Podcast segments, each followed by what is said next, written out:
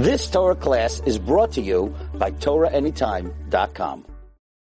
We're learning a very important concept. I'm telling you a story right now that happened to me when I was in the Mir Yeshiva in, in Brooklyn, New York. I was there, Shabbat Shuva drasha. Listen to what I'm telling you right now very, very carefully.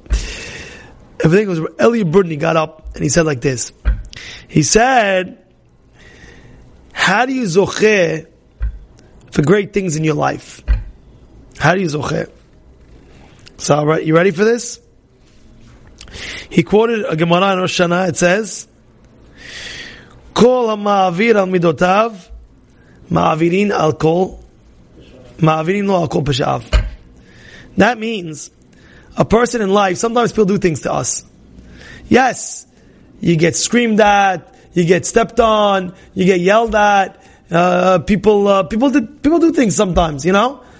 But at the end of the day, if you ma'avir, if you, if you, if you, if you, you know, I'm mochel, it's fine, is this, ma'avir alav kol peshav. They, they, they'll wipe out all your, all your peshaim. Meaning to say, if you're light on that, then in Shemaim as well, they'll be light on you as well. Meaning to say, not to, not to say that you can do a sin and there's a, to say that, that, that, that there's a very, it's a very big inyan to let go.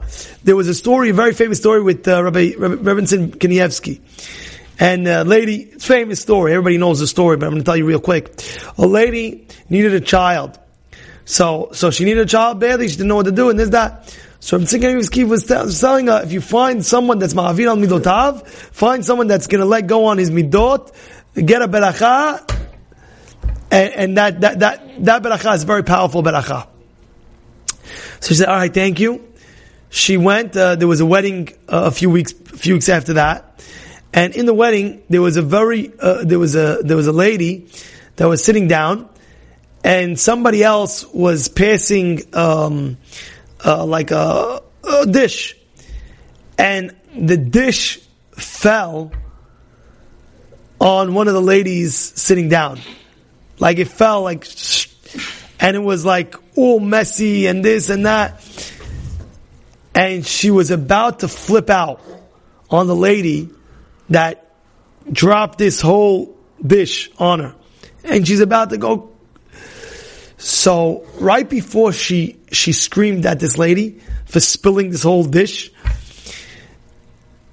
this lady who wasn't having children grabbed her arm and said to her, please, I beg you, instead of screaming and yelling at her, I see that you're about to, it's about to yell at her because she, you're right, she, uh, she spilled that thing on you. Uh, however, and she said that she wasn't having children for many, many years. Could you control yourself and give me a beracha that I have, have a child? And she felt so bad for this lady that needed a child. She said, okay.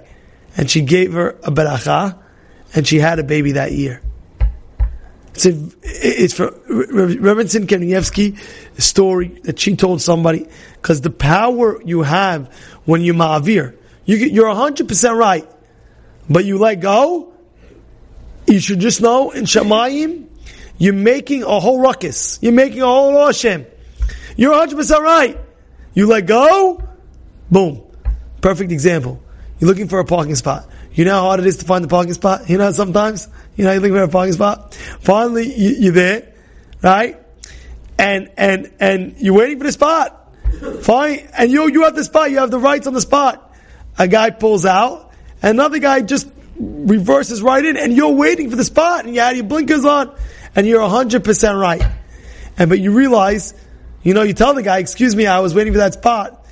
So now the guy's like, eh, the other, eh. So now you want to flip out on the guy. What do you mean I was in it? And you know that that's not going to help. It might help, it might not help, but you say to yourself, you know what? All right, you want? I'm not going to fight with you. Take the spot. I'll, I'll go. I'll go. I'll go. I'll go get another one.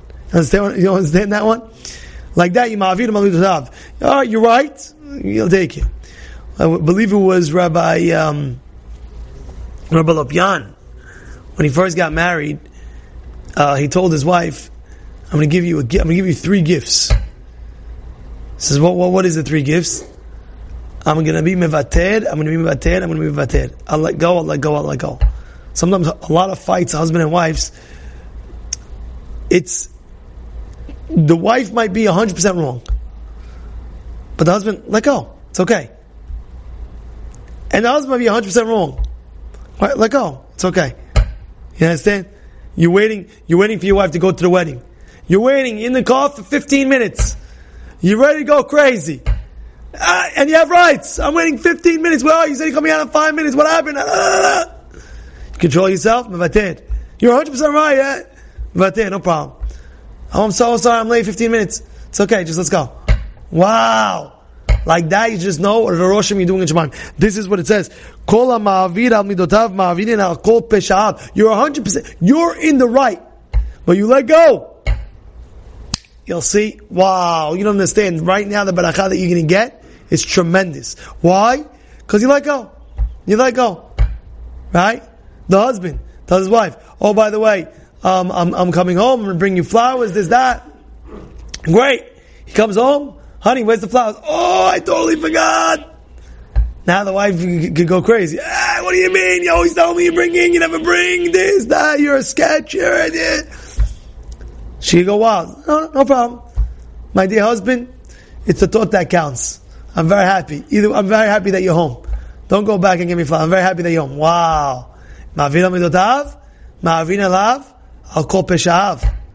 A guy, one of you, your good friends, or one of a friend, one of a, one of a, a good friend. You say to yourself, wait one second. I didn't get an invitation for his wedding.